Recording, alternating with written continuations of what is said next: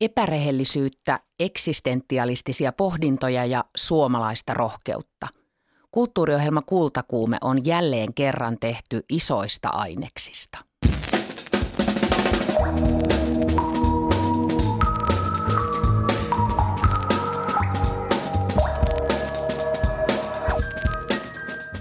Meitä suomalaisia syytetään siitä, että meitä kiinnostaa liikaa, mitä muut meistä ajattelevat. Tähän syntiin sorrumme kultakuumeessa tänään, mutta ilon kautta. Kysymme naapureiltamme Virosta ja Ruotsista, mitä siellä ajatellaan Suomesta, suomalaisesta kulttuurista ja juhlavuodestamme. Lähetyksen loppupuolella teatteriohjaaja ja näytelmäkirjailija Milja Sarkola kertoo näytelmästään Altsom Seis ja pohtii yksinäisyyttä ja häpeää. Mutta ihan aluksi raotetaan vähän ovea tänään uutisoituun taideväärennösjuttuun. Tervetuloa Kultakuumeen seuraan. Minä olen Anna Tulusto ja tervetuloa myös Ylen uutisten kulttuuritoimituksen esimies tai nainen Satu Nurmio.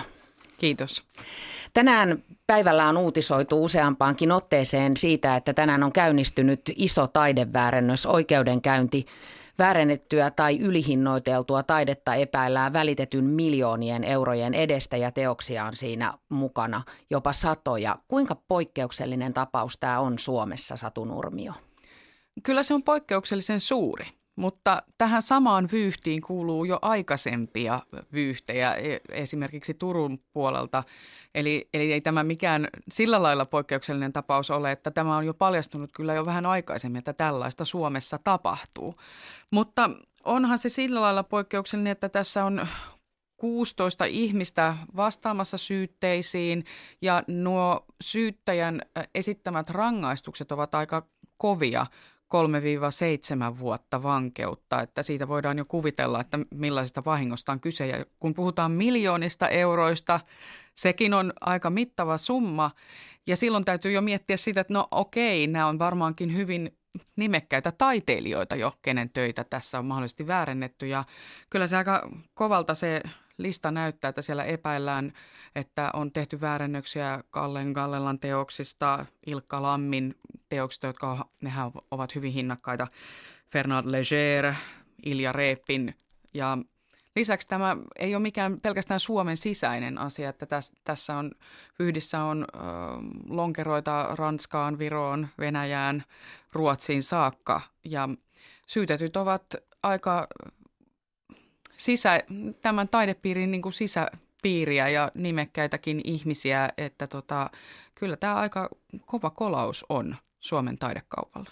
Mutta vielä ei ole julkisuudessa tiedossa, että keitä syytetyt ovat. No me emme sano, ketä syytetyt ovat, että kyllä minä olen nähnyt tuon syytelistan ja, ja nämä nimet, mutta, mutta tuota, koska nämä ovat vasta syytteitä, oikeudenkäyntiä ei ole käyty, joten onhan mahdollista, että heidät todetaan syyttömiksi ja, ja siihen saakka täytyy miettiä, että miten me suojellaan näitä ihmisiä myös. Ja ymmärsinkö oikein sen, että tässä on kysymys paitsi näiden kuuluisien taiteilijoiden taideväärennöksistä, niin myös siitä, että tauluja on myyty eri hintaan kuin mikä niiden todellinen arvo on. Joo, tässä on ö, ilmeisesti vedätetty taulun hin, taulujen hintoja myös ö, ylöspäin, ö, että puhutaan ylihinnoittelusta. Ja nämä syytteet on törkeä petos, törkeä kavallus, törkeä rahanpesu myös muun muassa, joten, joten tota, aika kovista syytteistä on siinä mielessä kyse. Öm, mutta ei tämä tietenkään tosiaan ole sillä lailla vielä enää uusi asia, että jos muistetaan vuoden 2009 esimerkiksi tapaus Väinö Aaltosen museosta, mm-hmm. josta, josta kokonaista museota oli huijattu sinänsä, että, että tota, koko tämä näyttely venäläisestä avantgardesta oli sitten täynnä väärennöksiä, niin kyllä tätä tapahtuu. Yle Uutiset tutki tätä jo silloin aikaisemmin tänä viime vuonna, kun, kun tämä tuli julki. Ja, ja silloin te spekuloitte nettisivullanne ansiokkaassa kirjoituksessa sitä, että tämmöistä hyväuskoisuuden karmaa ja sitten jotenkin luottamuksen väärinkäyttämistä. Onko tässä kysymys niinkin syvällisistä asioista kuin hyväuskoisuudesta ja luottamuksen hyödyntämisestä väärin? No sinänsä kyllä, että Suomi on pieni maa ja taideasiantuntijat ja taidehuutokauppa, ne, ne ovat pienet piirit. Joten luottamus tavallaan on myös jo olemassa sillä lailla, se otetaan niin kuin annettuna. Eli ei voidakaan lähteä välttämättä epäilemään, että, että ovatko nämä nyt väärennöksiä. Ja tätä luottamusta on käytetty hyväksi. Ja, ja sitten myöskin se, että yksittäisellä ihmisellä on aika vähän mahdollisuuksia selvittää, että onko joku taulu nyt varmasti, varmasti tota, oikea vai ei, koska selvittäminen on kallista ja se on vaikeaa.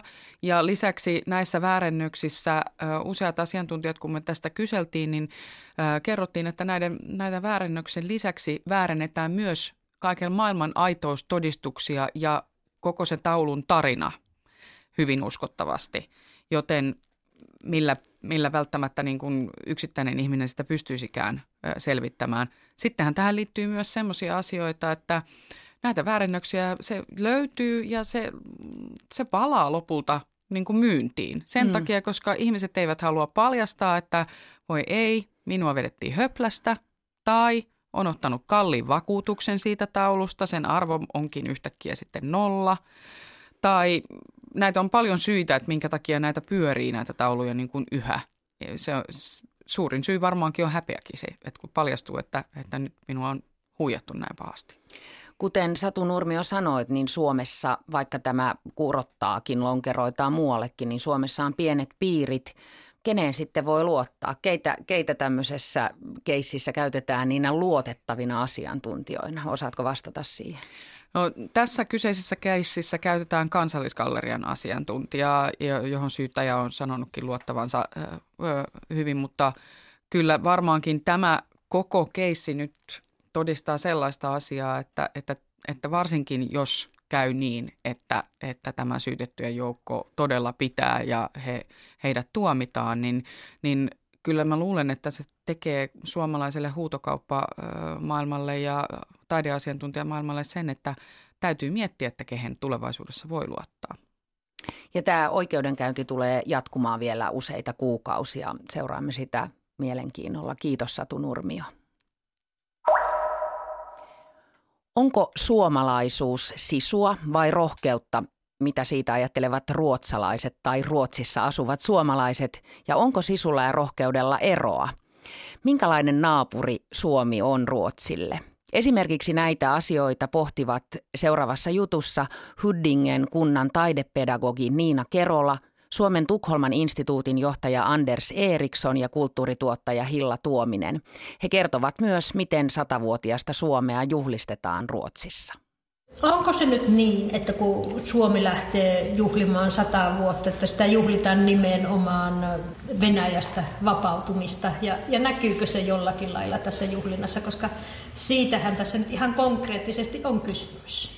Mä näen se sillä tavalla, että se Suomen itsenäistyminen myöskin tarkoitti Ruotsin näkökulmasta sitä, että me saatiin erittäin hyvä naapuri. Ja minun mielestäni tämä on myöskin sen juhlan arvoinen asia. Että ei sen konfliktin nostaminen, vaan, ei, ei, ei. Vaan, vaan se, että... Minun mielestäni Suomi on Ruotsin paras naapuri. Ja jos nyt tämä naapurisuhteen mm. täyttää sata vuotta, eikö se on juhlan paikkaa? Myöskin tässä maassa. Mm. Mm, kyllä, mm. niin kuin Suomen virallinen satavuotisjuhlateema yhdessäkin ehkä kertoo, niin siitä, siitähän siinä on, on kyse, vaikka juhlitaan itsenäisyyttä, niin juhlitaan myös nimenomaan sitä, että on, on naap- hyvät naapurit ja hyvät suhteet Eurooppaan ja maailmalle. Entäs, entäpä sitten sinne Venäjälle, josta, josta erottiin?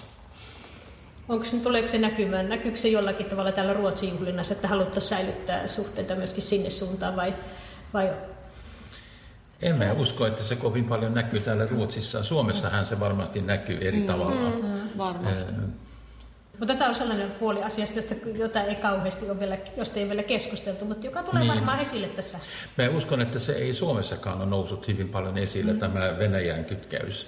Ei varsinkaan nyt tässä poliittisessa tilanteessa, joka hallitsee, asiat tuntuu menevän taaksepäin. Ruotsalaisten Suomi-kuva on melko myönteinen toki vähän vanhanaikainen ja se kaipaa modernisointia. Ja me käytetään tätä juhlavuosi sitä sillä tavalla hyväkseen niin kuin modernisoimaan se Suomi-kuva Ruotsissa. nykysirkusksen muotoilun muun muassa avulla. Mm. Se on tosi hyvä, kun just ajattelee sitä, että monet ruotsalaiset edelleen ajattelee sitä, että, että Suomi on niin kuin jotenkin vielä taaksepäin, että, mm. Suomi ei niin kuin samassa tasossa kuin Ruotsi. Vaikka periaatteessa sehän on mun mielestä tosi paljon samassa tasossa, kun ajattelee nyt musiikissa ja, tai tässä kulttuurissakin yleensäkin, ollaan jo samassa tasossa.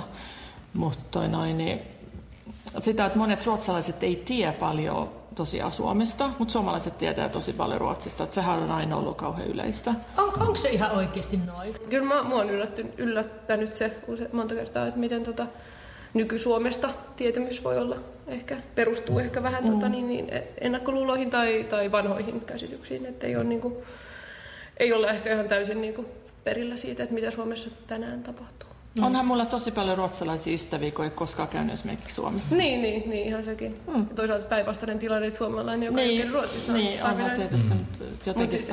yleinen niin, että sitä joka ajattelee, mutta oh. mm.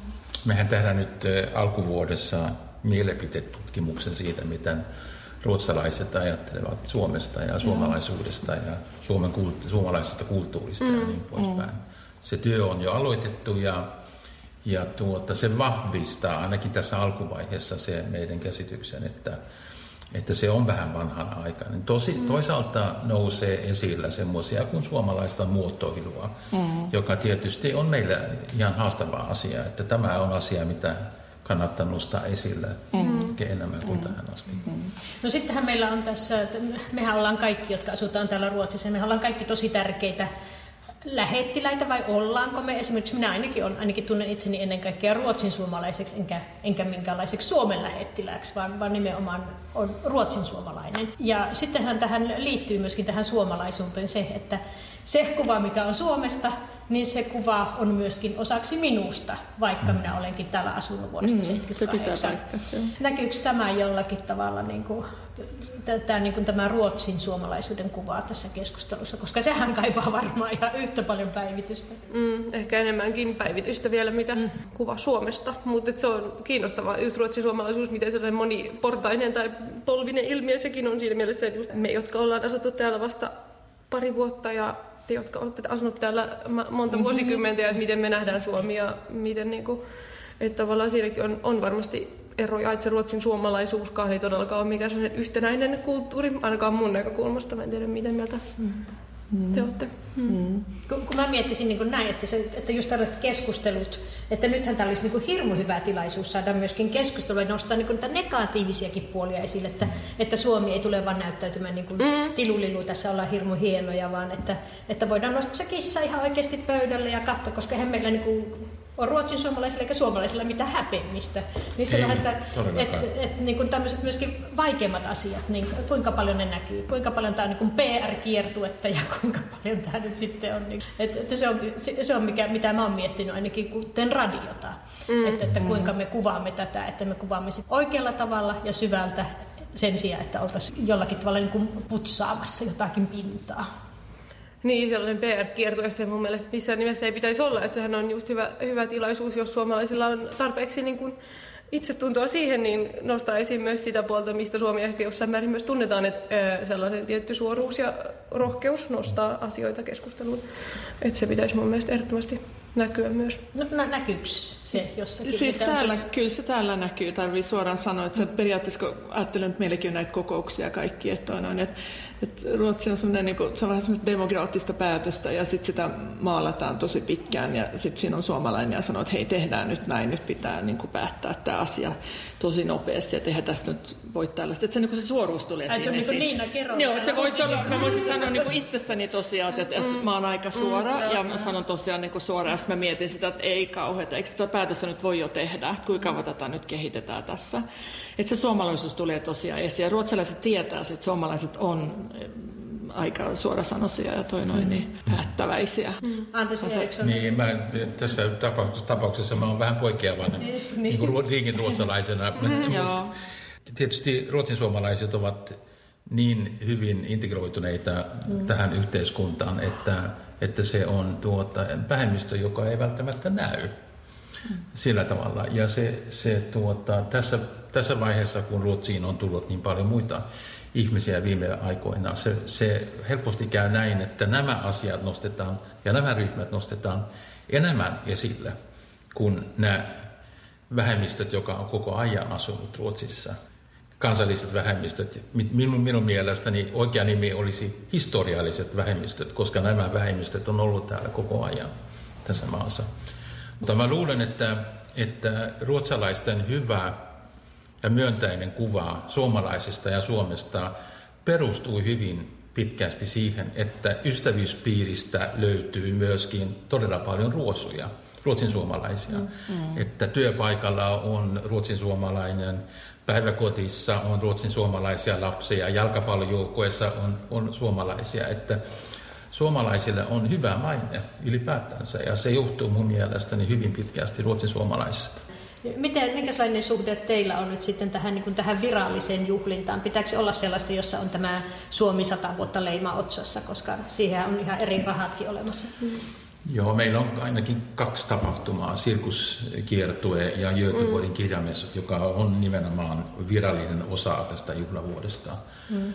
Mutta se ei velvoittaa meidät mihinkään itse asiassa. Me voidaan itse, se projekti on hyväksytty ja me voidaan sitten kehittää sen ihan mm. niin omalla tavalla. Kyllä. Mutta te ei tarvitse juoda jotakin vanha Tallinna likööriä, missä tehdään esimerkiksi syödä Karjala-piirakoita. Ja... Silloin nämä viralliset. Tämä satavuotiskomitea Suomessa on saanut aika paljon kritiikkiä siitä, että ohjelma mm. on liian gubbit. Joo, niin mä luin siitä. Ja, ja mun mielestäni sirkus, joka vetää vähän nuorempaa porukkaa, se on ihan tervetullutta Mutta mun mielestä on yksi hyvä juttu siellä on Suomessa on tämä Tom of Finland. Ja siitä muuten mm. kaikki ruotsalaiset on puhunut kanssa. Ja on, meidän valtuutuskas puhuttiin siitä, että, että siitä on tullut elokuva. Ja Otatteko se sen elokuvan myös tänne? Se tulee siis tänne ihan, ihan levitykseen, Tom Finland elokuva, joka on siis Suomen... Elokuva teattereihin? Joo. Joo, kyllä. aika hienoa. Tom Finland elokuva Suomessa niin on nimenomaan virallista Suomi 100 juhlinta. Ja just on tosi ilahduttavaa, että se tulee, tulee myöskin tuota Ruotsiin, koska siinä on toisaalta siis historiallinen perspektiivi mm. vahvasti mukana, kertoo koko niin kuin Suomen, tai siis ei koko, mutta tuota, pit, pitkältä ajalta kuitenkin. Ja sitten nostaa siis asioita, kuitenkin sellaisia asioita, jotka on erittäin ajankohtaisia. Ja, Joo, ja jääarpoja. Niin, niin. Ja edustaa suomalaista rohkeutta. Joo, Joo sitä just suomalaista rohkeutta, se on tosi. Niin, niin, niin just sama toi Eeva Peuran taideteos Kalanahkanainen, se on just mm. sitä suomalaista rohkeutta. Mm. Se sopii ihan siihen vertaavaksi kuvaksi. Otetaanko me nyt niin meidän omaksi teemaksi tälle juhlavuodelle suomalainen rohkeus? Ei niin kuin sisua, vaan rohkeus. Joo, se on hyvä, hyvä, hyvä, teema, hyvä juttu. Kyllä. Sopii. Kultakuume.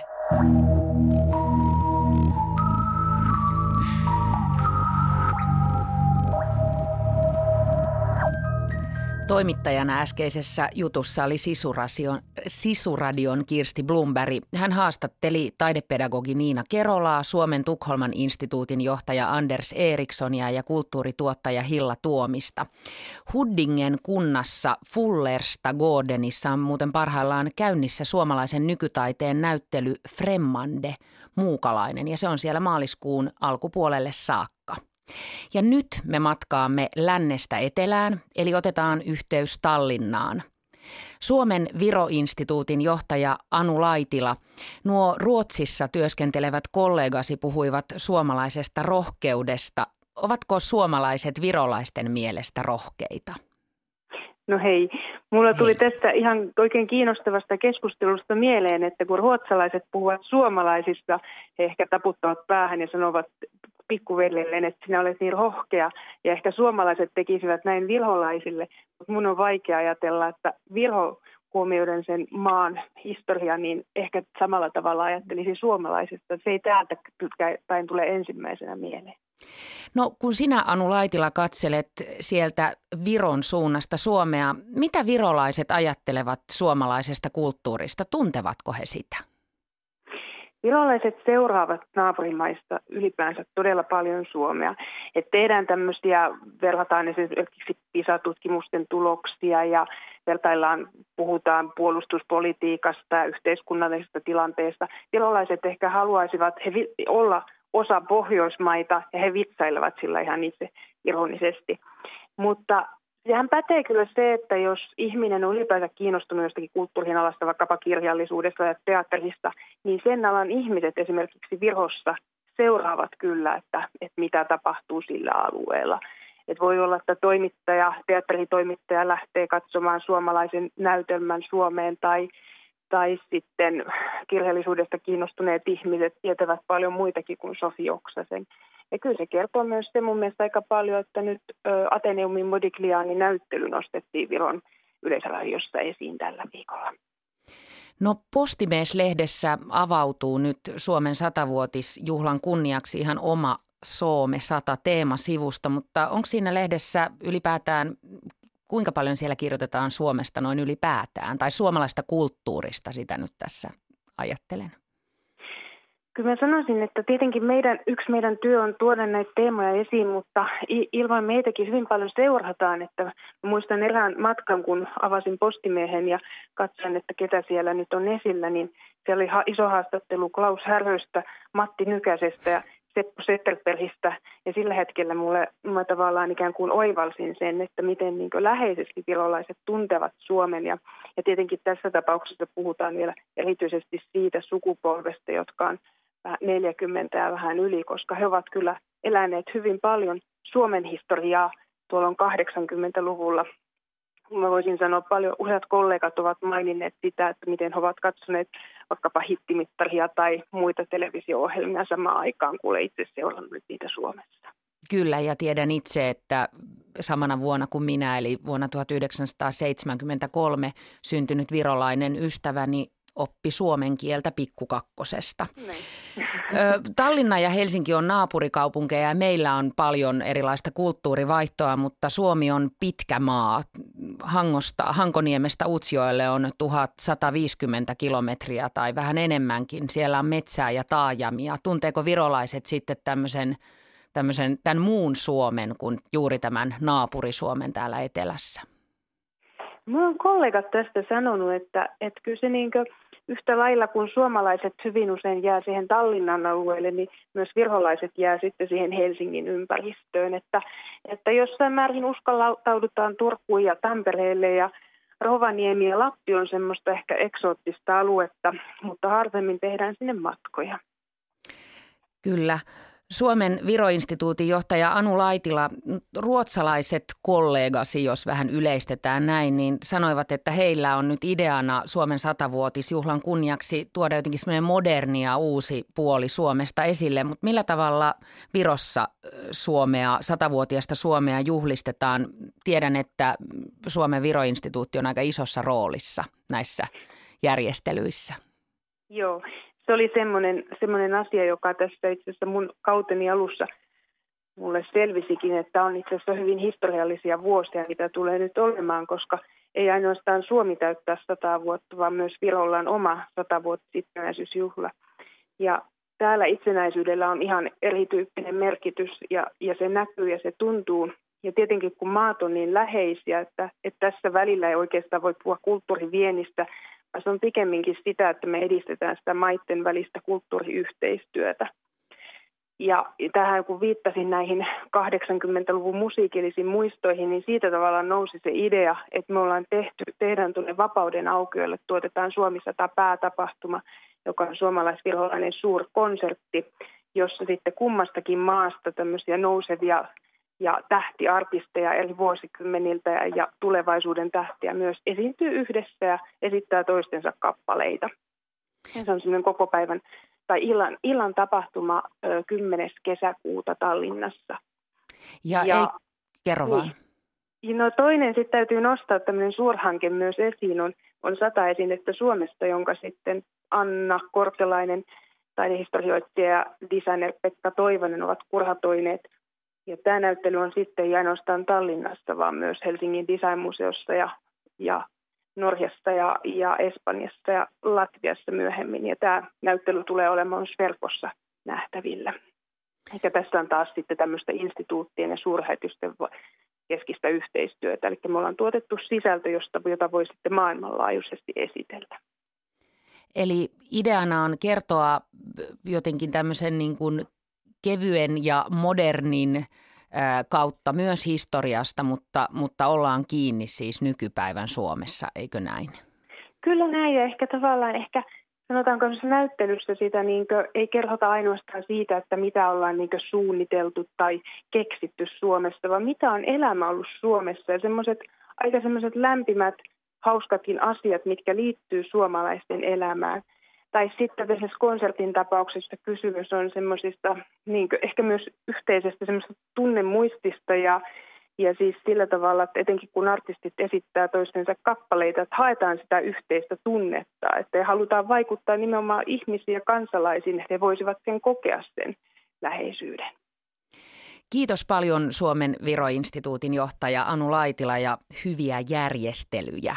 Kiitoksia. Anu Laitilan mainitsema näyttely sataisin, että Suomesta on näyttely, joka itse asiassa aukeaa ensin täällä Helsingissä Design-museossa maaliskuussa. Ja sen näyttelyn todellakin ovat kuratoineet kirjailija ja taidehistorioitsija Anna Kortelainen ja muotoilija Pekka Toivanen. Minä näin viisi vuotta sitten näytelmän, jota en unohda varmastikaan koskaan – Helsinkiläisessä teatteri Takomossa esitetty Milja Sarkolan esikoisnäytelmä Perheenjäsen teki todella vaikutuksen. Näytelmän jälkeen me mentiin ystävien kanssa ravintolaan ja puhuttiin pitkä ilta sellaisista asioista, joista me emme ehkä aikaisemmin sillä porukalla samalla tavalla olleet edes puhuneet. Puhuimme myös paljon perheistä. Melkein kaikki tuntevat Tolstoin Anna Kareninan alun. Kaikki onnelliset perheet muistuttavat toisiaan – jokainen onneton perhe on onneton omalla tavallaan. Mä lisään siihen, jokainen perhe on aika outo ja omanlainen omalla tavallaan. Viime marraskuussa Helsingissä teatteriviiruksessa sai ensi Milja Sarkolan käsikirjoittama ja ohjaama näytelmä Altsom Seis.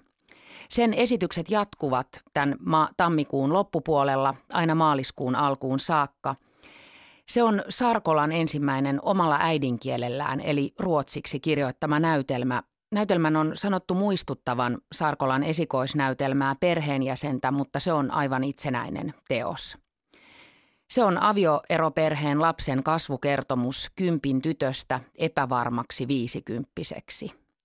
Toimittaja Anu Heikkinen tapasi ohjaaja Milja Sarkolen ja kysyi pelkoja ja häpeää kuvaavan näytelmän taustoja. Milja Sarkola, milloin olet ollut viimeksi yksinäinen? Pari päivää sitten, kun annoin haastattelun Huvudstadsbladetille, niin paradoksaalisesti julkisuus tuottaa aina hetkellisesti semmoisen tilan, missä sä kovasti tarkkailet itseäsi ulkopuolelta, miltä sä vaikutat muiden silmissä. Ja tavallaan se, että sä tarkkailet itseäsi sivulta niin, tai sivusta, niin tuottaa mun kokemuksen mukaan aina semmoisen niin kuin – yhteyden katkoksen muihin ihmisiin. Eli tavallaan mä mietin enemmän sitä, että miltä mä näyttäydyn kuin olen niin kuin suorassa kontaktissa ihmisiin. Onko se epämiellyttävää yksinäisyyden tunnetta? Se on hetkellisesti epämiellyttävää, mutta se kuuluu tähän ammattiin ja se ei ole niin kuin, se on ohimenevää. Siihen tottuu, mutta se on, se tapahtuu joka kerta, joo. No tämä uusin esityksesi on siis virusteatterissa Altsom Seis. ja vapaasti suomennettuna, että kaikki mitä sanotaan. Joo. Miksi Milja Sarkola halusit kirjoittaa yksinäisyydestä? No siinä oli niinku oikeastaan sama mitä jotain toisessa ja perheenjäsenessä. Mä olen lähtenyt samanlaisesta havainnosta, jostain kokemuksesta, joka toistuu läpi elämän. Se on ehkä joku semmoinen – ihmisen niin kuin kohtalo, joka mua kiinnostaa siinä, että miten, miten sä voit pudota saman, samanlaiseen niin kuin kokemukseen tai toistaa samanlaista käytöstä riippumatta siitä, onko sä 10 tai 50-vuotias. Ja se, miten se niin kuin, että sä voit löytää itsestä uudestaan ja uudestaan. Ei niin kuin jatkuvasti, mutta, mutta tietyin niin kuin aikavälein, niin löytää, ah, mä oon taas tässä. Mä luulin, että mä olen jo toinen ihminen, mutta mä olenkin taas tämä sama kuin silloin kymmenenvuotiaana. Sano tuosta joku esimerkki. Öö, no tässä Altsom seis teemassa, niin, niin se, on, se on se pahuuden pelko, pelko, että on tehnyt jotain väärin. Että se on se tavallaan, mikä, mikä toistuu siinä, että pelästyy omaa käytöstä ja sitten se pelko voi tavallaan kasvaa niin suureksi, että, että tulee kokemus siitä, että oma olemassaolo on vaaraksi muille. Että pelkästään se, että olen olemassa, niin voi niin kuin tuhota toisen ihmisen. Mistä niin vahva pelko tulee? No mä ajattelen, että se tulee, että se liittyy häpeän sietokyvyn alhaisuuteen. Siis vaikeu, vaikeuteen tuntea häpeää. Se on, niin kuin, se on se psykologinen selitys tavallaan siinä. Epäonnistumisen pelko, virheen pelko. Että, että jos on niin kuin valtavan ankara itselleen. Jossain vaiheessa se on nyt jäänyt pois siitä tekstistä, mutta jossain vaiheessa mulla oli semmoinen kohtaus myös, joka niin kuin kertoo tämmöisestä, että joka nainen, joka joka aamu herää sillä ajatuksella, että tänään mä en aio tehdä yhtään virhettä. Että tavallaan, että jokainen aamu aloittaa niin kuin uuden elämän sillä että nyt puhtaalta pöydältä, nyt en niin kuin, niin se, se kuvaa niin kuin sitä tavallaan sitä ankaruutta suhteessa siihen pelkoon, että mä en tiedä, ehkä se on myös niin kuin tu, tunteiden pelko laajemmin tavallaan, että jos, että se, että jos joku vähän loukkaantuu tai suuttuu jostain mun käytöksestä – niin onko se nyt sitten niin vaarallista? Yleensähän se ei ole kovin vaarallista. Ja jotta näin ei kävisi, niin ihminen ikään kuin pelkää sitä ja vajoaa siihen niin kuin yksinäisyyteen ja sulkee muita samalla pois. Joo. Tässä päähenkilönä on siis ä, tyttö ja myöhemmin nainen. Tässä on kaksi henkilöä, jotka, jotka esittää tätä päähenkilöä. Niin tässähän on sellainen kohtaus, jossa se ei pelkästään jää niin kuin peloksi, se semmoinen niin kuin – pahuuden tai ilkeyden kokemus. Siinä tyttö, hän oli ilmeisesti lukiolainen silloin, jolloin hän, hän kiusaa toista tyttöä ja pistää konttaamaan tämän tytön sitten niin kuin paikasta A pisteeseen B. Hej, kommer hit lite. Jag? Mm? Ja. Jag tänkte att eh, du kunde krypa härifrån och dit. Jag tänkte du får krypa på alla fyra härifrån och dit. Varför det? För att jag bestämde så. Varför bara jag? För att jag bestämde så. Kryp nu. Eli tyttö laittaa äh, kaverinsa, joka oli kertonut juuri vähän aikaa sitten, että miten hän ihailee tätä päähenkilöä – niin käyttää ikään kuin sitä, sitä valta-asemaansa väärin ja laittaa, että konttaa, konttaa tonne. Ja sitten ainut selitys oli vaan se, että no koska mä päätän niin, mä haluan niin. Kerro tästä, miten, miten sä päädyit tällaiseen kohtaukseen? Joo, mä yritän siinä kuvata sen tytön niin kuin epäluotettavaa käytöstä, että se, se on ollut tosi mukava sille toiselle, kun on ollut kahden kesken ja se toinen on tullut juttelemaan sille ja – jopa just niin kuin ilmassut ihailunsa. Ja sitten toisessa tilanteessa, missä on muita ihmisiä niin- ja sillä on niin kuin mahdollisuus, ne on tämmöiset, mitä ne on suomeksi, mopotus. Joo, mopotusta, joo, joo. Kyllä sitä mopotusta käytetään, joo, joo. Joo, niin se tavallaan hyödyntää sitä niin kuin tilannetta siellä lukiossa nöyryttääkseen tätä toista.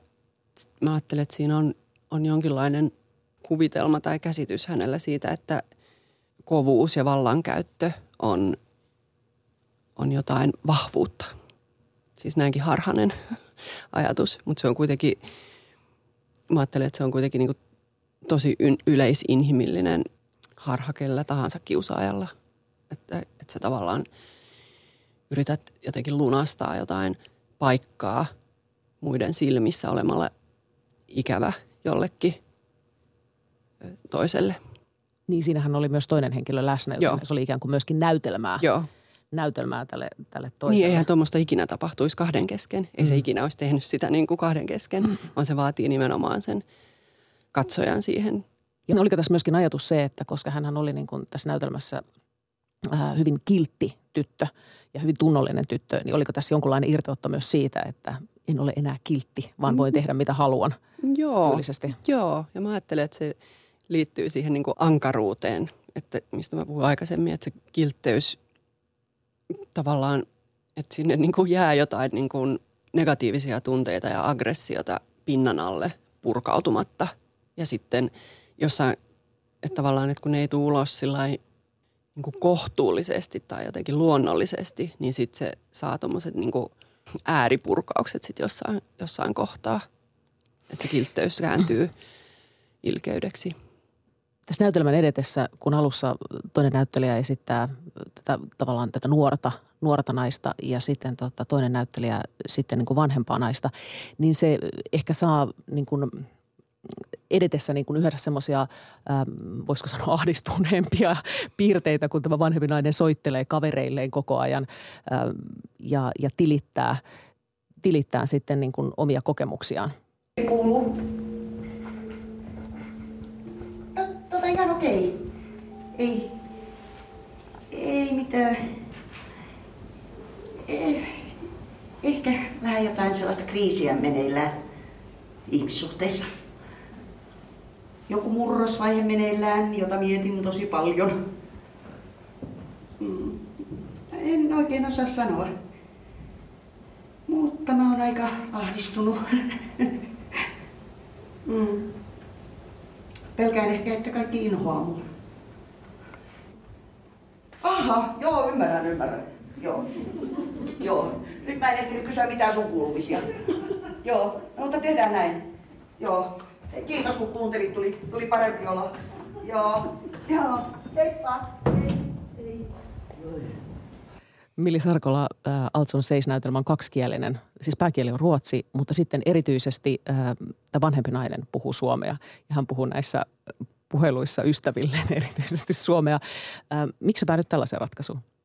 Mm, no, mä oon itse täysin kaksikielinen ja kirjoitan kahdella kielellä ja elän kaksikielisessä maailmassa. Ja mä halusin tuoda sen näyttämölle. Mä halusin jotenkin tuoda sen niin kuin yhtä orgaanisena kuin mitä se on meidän todellisuudessa niin kuin, ja hyvin monen suomen ruotsalaisen todellisuudessa Helsingissä siis, että, että se, oli, se oli ihan tämmöinen tavallaan niin kuin a- arkinen asia. Niin, se ei ole sen syvempää syytä kuin siihen. niin, niin, tuoda niin kuin ne kielet rinnakkain yhtä vahvoina. Ja sitten sitten se johti tietenkin siihen hauskaan asiaan, että Sanakaisa Palo tuli siihen mukaan, joka näyttelee sitten tätä vanhempaa naista siinä. Joo, tuossa puhelussa niin se, se pyrkii tavallaan se, semmoiseen niin yhteyteen ystävän kanssa, joka ää, se pyrkii niin kuin mahdottomuuteen tietyllä lailla. Se pyrkii semmoiseen yhteyteen, jossa voisi sanoa aivan kaiken, jossa kaikki olisi – kaikki ajatukset olisi niin kuin sallittuja, niin kuin se sen muotoilee. Mä oon lukenut jonkun verran David Foster Wallacein tekstejä, joka se niin kuin monessa tekstissä käsittelee tämmöistä solipsismia tai, tai sitä niin kuin ihmisen yritystä kur- kurkistaa toisen mieleen, niin se on jonkun verran myös inspiroinut mua siinä. Ja, ja se on niin kuin äärimmäisen jotenkin tunnistettavaa, mitä hän myös niin kuin kuvaa monessa teoksessa. Mutta on tässä myöskin hyvin niin kuin epätoivosta ikään kuin yritystä pyrkiä johonkin, mikä on niin kuin mahdotonta. Joo. Että hän yrittää ja yrittää, mutta silti se, niin kuin se yhteyden löytäminen niin, on todella niin. vaikeaa. Joo, kyllä hänellä on niin semmoinen tavallaan käsitys, että, että yhteys vaatii absoluuttista rehellisyyttä. Ja siinä, siinä on jonkinlainen kompastuskivi että se rehellisyys, että sanoisi koko ajan kaiken ääneen, vaikka se jopa niin kuin loukkaisi toista, niin se on niin kuin semmoinen, mihin, mihin hän sitten kompastuu jollain lailla. Milli Sarkola, yksinäisyydestä puhutaan paljon. Ää, kuinka paljon tämän kaltaisesta yksinäisyydestä, mitä sä tässä Altson Seis-näytelmässä käsittelet, niin kuinka paljon tällaisesta yksinäisyydestä puhutaan? No ehkä mun kokemus on, että siitä puhutaan herkästi tämmöisenä niin kuin – syrjäytymisen näkökulmasta. Niin yksinäisyydestä oli Niin, joo. niin, jolloin se niin kuin, joo, ehkä mä en ole niin paljon löytänyt. Siis itse asiassa proosassa löytyy paljon yksinäisyyttä kuvaavaa, siis ihan, ihan Kafkasta lähtien tavallaan semmoinen niin kuin, no se David Foster Wallace on niin kuin hyvä mm. esimerkki ja sitten semmoinen norjalainen kuin Stig Bakken on valtavan hienosti kuvannut sitä. Peter Hanke on ehkä yksi myös, joka on vaikuttanut. Puhutaanko no. näistä? Siis jos sä mietit niin kuin, äh, äh, suomalaisia, niin pystyykö suomalaiset sanottamaan näitä tällaisia niin kuin ehkä hienovaraisempia yksinäisyyden kokemuksiaan? Vai kutsutaanko sitä enemmän ulkopuolisuudeksi? No ehkä joo. Ja sitä niin kuin on ehkä enemmän kuvattu myös kirjallisuudessa olosuhteiden yksinäisyytenä tavallaan, että, että sulla ihan niin kuin faktisesti on vähän ihmisiä ympärillä tai sä asut hyvin syrjä, syrjäisessä paikassa. Mutta semmoista niin kuin mielen ne, neuroottisuutta, joka työntää ihmisiä, muita ihmisiä pois tai joka estää yhteyttä, niin ehkä mulle tulee just enemmän mieleen joku Woody Allen esimerkiksi on myös niin kuin, mun mielestä semmoinen, joka on sen tyyppistä kuvannut, joka, johon mä pystyn niin kuin samaistumaan ehkä kirjoittajana enemmän kuin, että ei tule heti mieleen joku suomalainen kirjailija, joka tähän niin kuin liittyisi. Mitä sä haluat sanoa tällä, jos sen tiivistäisi jollain tavalla sen sun viestin? No kyllä se liittyy niin kuin pel- niihin pelkoihin, että ihminen voi oikeastaan vaan olla hyvä muille, jos hän ajattelee hyvää itsestään. Se on kyllä se niin kuin sanoma. Eli jos sä ajattelet, että sä oot paha tai ikävä ihminen, niin sä myös tuotat sitä käytöstä. Se tuottaa sitä käytöstä.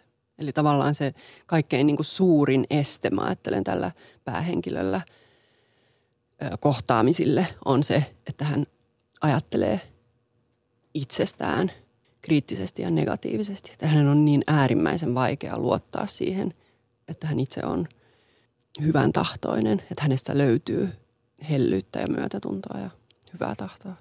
Mikä hänet on ajanut siihen?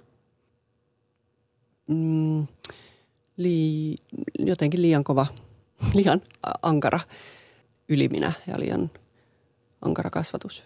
Ja ehkä just liian vähän tilaa tuntea niin kuin häpeää turvallisissa olosuhteissa. Mille Sarkola, kerroit äsken, että olet täysin kaksikielinen. Äidinkielesi on kuitenkin ruotsi.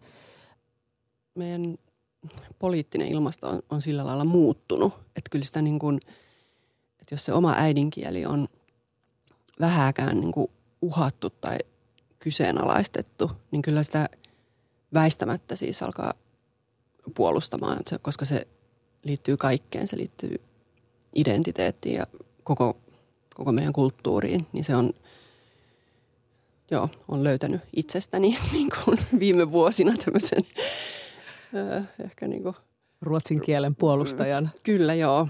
joo. Millä, millä tavalla se on? Mitkä on ne keskeiset uhat tällä hetkellä? Negatiivinen suhtautuminen siihen suomenkieliseltä puolelta. Sitähän on hyvin vähän, mutta sitä mitä on, niin se, se on kuitenkin niin kuin kuuluvaa ja se on, se on ikävää. Mutta toinen on tietenkin se kielen säilyminen. Kaksikielisyys on niin vallitseva, niin mä luulen, että varsinkin täällä pääkaupunkiseudulla, niin, niin se niin kuin lasten kielitaito, siis ihan se, että, että meillä säilyy jotenkin vahva ja niin kuin rikas kieli, niin se, se on jatkuva, jatkuva semmoinen, että sen, se ei ole niin kuin itsestään selvää. Niin kuin mä ajattelen, että suomenkielisillä se voi olla ehkä enemmän itsestään selvää. Totta kai sitten voi sanoa, että, että, no, että lähtekää Ruotsiin, mutta se ei ole sama asia. Meillä on kuitenkin oma, ihan oma niin kuin – murre, oma kulttuuri. Ohjaaja ja näytelmäkirjailija Milja Sarkolaa haastatteli Anu Heikkinen. Tänään tuli suru-uutinen suomalaisesta muotimaailmasta. Suomen tunnetuimpiin stylisteihin kuuluva Teri Niitti on kuollut 43-vuotiaana. Niitti oli tunnettu TV-persoona, joka stailasi esimerkiksi Ylen TV-uutisten ja urheilun uutisankkurit. Hän myös suunnitteli useana vuonna Suomen suurimmat muotinäytökset alan ykköstapahtumassa I Love Me-messuilla Helsingissä. Teri Niitti kertoi työstään ja suomalaisen vaateteollisuuden vaikeuksista kansainvälisten brändien rinnalla Kai Ristolalle viime syksynä mulla on onneksi näissä näytöksissä on paljon pysyviä asiakkaita, jotka antaa mulle hyvinkin vapaat kädet, että tavallaan heillä on se mallisto ja, ja, ja heidän identiteetti, jota mä kunnioitan, mutta sitten taas mulla on se mielipide siihen, miltä se voisi näyttää. Ja, ja monesti asiakas onkin, että en olisi ikinä yhdistänyt näin näitä meidän vaatteita, mutta kivaltahan toi näyttää. Hmm. Ja tarkoitus on nimenomaan antaa sitten katsojalle vinkkejä siihen Joo. omaan pukeutumiseen, Joo. eikä suinkaan imitoida suoraan sitä, minkä sinä olet rakentanut? Ei, ei tämä ei ole mikään niin osto-opas tai katalogi tai tälleen. Tässä on nimenomaan tarkoitus niin kuin viihtyä ja, ja, ja inspiroitua. Ja mä vedän niin kuin jonkun verran tätä pukeutumista koko ajan yli, jotta ihminen sitten omassa elämässään uskaisi. Siis, jos ottaa siitä 10 prosenttia, niin silloinkin on jo tapahtunut muutos. Suomalaiset pukeutuvat hyvin näköjään ulkomaisten vaateketjujen vetimiin.